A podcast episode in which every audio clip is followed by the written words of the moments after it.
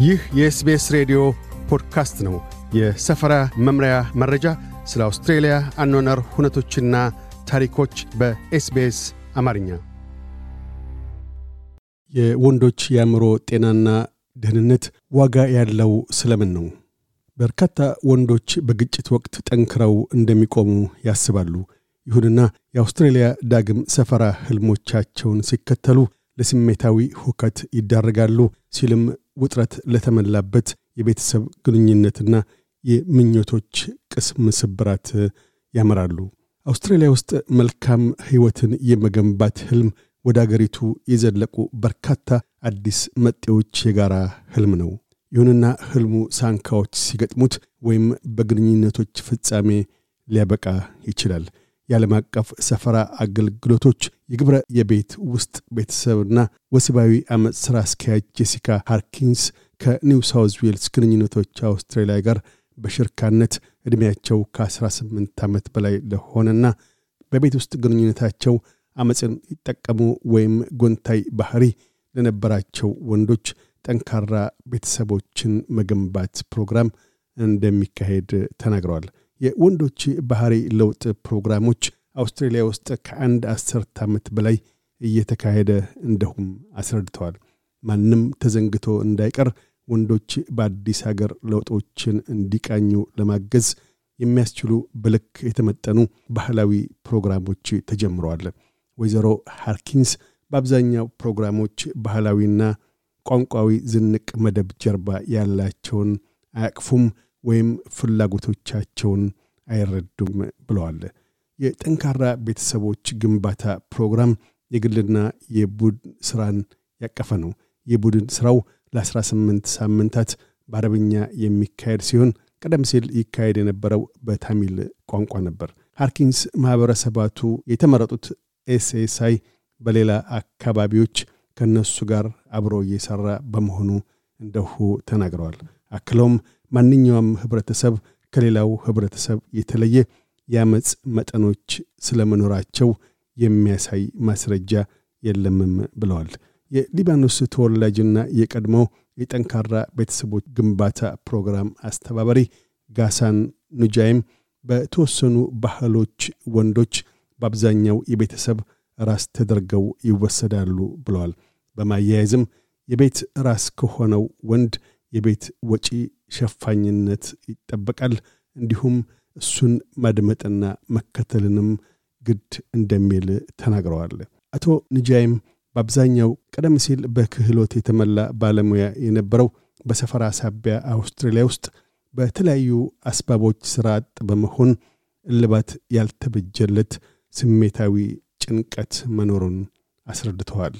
ካለቀስኩ ወንድ አይደለሁም፣ እርዳታ ከጠየኩ ወይም ደካማ ከሆንኩ ወንድ አይደለሁም በሚል ወንዶች በአብዛኛው ውስብስብ በሆኑ ባህላዊ እሴቶች፣ እምነቶች፣ ልማዶች፣ ተጠባቂነትና የወንድነት እሳቤዎች ተጠምደው እንዳሉ እንደሚሰማቸው አክለዋል።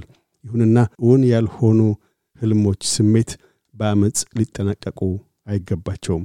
ደቡብ አውስትራሊያ ውስጥ የህይወት አሰልጣኝና የግንኙነት ምክር አገልግሎት ቡድን መሪ እንደሆኑት ዶክተር ሳምቦ ኒዲ አባባል ጥሩ ህይወትን ለመኖር ያሉ ጥቂት ተግዳሮቶችን መገንዘብና ማመልከት በአንድ በኩል ተገዳዳሪና ፈታኝ ቢሆንም አዎንታዊ ለውጦችን ለማድረግ የመጀመሪያ እርምጃ ነው። ዶክተር ኒዲ ከሰዎች የቀድሞ ማንነቶች ጋር የተያያዘ ሚና አንዳንዴ በአዲስ ስፍራ ለድንገተኛ ባዶነት እንደሚዳርግ ይናገራሉ። ሴት የቤት ወጪ ሸፋኝ ስትሆንና በተቃራኒው ወንድ የቤተሰብ ተከባካቢ ሲሆን ልማዳዊ የጾታ ሚናዎችን ማጣት በአብዛኛው ቤተሰቦች ውስጥ እውን ይሆናል። የግንኙነቶች አውስትሬልያ በደቡብ አውስትሬልያ አድላይድ ውስጥ አፍሪካውያን ወንዶችን ሴቶችንና ወጣቶችን ስለ ቤተሰብና የቤት ውስጥ ጥቃት ለማስተማር የመልካም ሕይወት ፕሮጀክትን ይመራል። ዶክተር ኒዲ የቤተሰብ ጥቃት በአብዛኛው አይነኬ ርዕስ ሆኖ የሚታይ በመሆኑ ብርቱ ለውጦች እውን የሚሆኑት ሰዎች በግልጽ አስተማማኝና ድጋፍ ባለበት አካባቢዊ ሁኔታ እንደሁ ይናገራሉ። አንድ ሰው የመምታት አካላዊ ገጽታን እንዲሁም በስሜታዊ ስነ ልቦናዊ ወሲባዊ ወይም ሌላው ቀርቶ የገንዘብ በደልን የመፈጸም ዙሪያ መነጋገር መቻልን ሳይቀር ይረዳሉ ሲሉም ዶክተር ኒዲ የማኅበረሰብ አባላት የአውስትሬልያ ሕይወታቸውን እያዳበሩ ሳለ ማለፊያ ሕይወትንና ጠንካራ ቤተሰብን መገንባት ምን ማለት እንደሁ አንዳቸው የአንዳቸውን አመለካከቶችና ተሞክሮዎች በመቃኘት እንዲማማሩ ያበረታታሉ። እናም አንዳንዴ የጾታ ሚናዎች ለውጥ አንዱ ከአንዱ ጋር በተለያየ ሁኔታ መገናኘት ሊሆንም ይችላል። የግንኙነቶች አውስትራሊያ ኒው ሳውዝ ዌልስ ቡድንና የማኅበረሰብ ትምህርት ሥራ አስኪያጅ አንድሩ ኪንግ ደራሲና የወንዶች ደህንነት ተጠባቢ ናቸው። ሽግግሮን ከወደ ኋላው ለልጆቹ የሚተዉትን ውርሳ አሻራ ከግምት ውስጥ በማስገባት ይጀምሩ ሲሉ አተያያቸውን ይቸራሉ። አቶ ኪንግ ስለ እርስዎ ምን እንዲሉ ይሻሉ? አመሰግናለሁ አባቴ፣ ስለ እውነት አደንቃለሁ። አንተ የመቋጫ አረፍተ ነገራቸው ምን ይሆን ይላሉ። እንደ አቶ ኪንግ አባባል ወንዶች በአብዛኛው በአስተዳደጋቸው ወቅት አግባብ ባልሆነ መልኩ ወንድነት የተሳለበትን የውስጣዊ ስሜት መግለጫዎች ይማራሉ። አለመታደል ሆኖ ወንዶች እያደጉ ሲሄዱ ስሜቶቻቸውን ከግንኙነታቸው መደበቅን ይማራሉም ይላሉ አቶ ኪንግ። አሮጌ አስተሳሰቦችን መተውና የኔ ለሚሏቸው ስሜቶን ያሳዩ ወይም ቀውስ ደረጃ ከመድረሱ በፊት ሙያዊ እርዳታን ይጠይቁ ሲሉ ያበረታታሉ። ታምቀው የተያዙ ውጫዊና ውስጣዊ ስሜቶች አንዳንዴ እንደ ሳተ ገሞራ ሊፈነዱ ወደ አዋኪ ባሕርያትም ሊያመሩ እንደሚችሉም ይናገራሉ። ምክረ ሐሳቦቻቸውም ወሳኝ ከሆነ ውሳኔ በፊት የሚከተሉትን የተግባቦት ብልሃቶች ማዳበርን ያካትታሉ። የሌላውን ሰው አተያዮች ለመስማት ዝግ ይበሉ። ለእርሶ አመለካከቶች እንደሚገዙ ሳይጠብቁ የሌላውን ሰው እሳቤዎች ያክብሩ። ለእሳቤዎችና ስሜቶቹ ዕውቅናን ይችሩ። ኃይሎ ማዕከል እንዲሆን አረፍ ይበሉ። ወሳኝ ከሆነ ውሳኔ ላይ ከመድረሶ በፊት ዘና ይበሉ።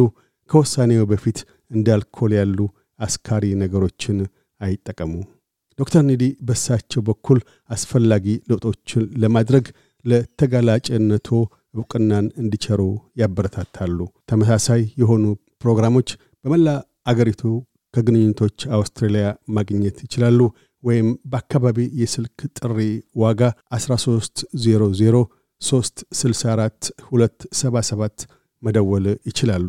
የውስጣዊ ስሜት ወይም የግንኙነት ስጋቶች ያሉባቸው ወንዶች ወደ MensLine Australia ለነፃ የምክር አገልግሎት ድጋፍ በቀን 24 ሰዓታት አገልግሎት በሚሰጠው 1300789978 መደወል ይችላሉ።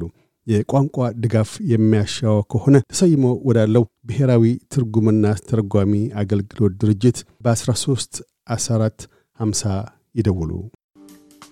እያደመጡ የነበረው የኤስቢኤስ አማርኛ ፕሮግራምን ነበር። የፕሮግራሙን ቀጥታ ስርጭት ሰኞና አርብ ምሽቶች ያድምጡ። እንዲሁም ድረገጻችንን በመጎብኘት on demand እና በ SBS mobile app ማድመጥ ይችላሉ። ድረገጻችንን SBS dot com dot au Amharic ን ይጎብኙ።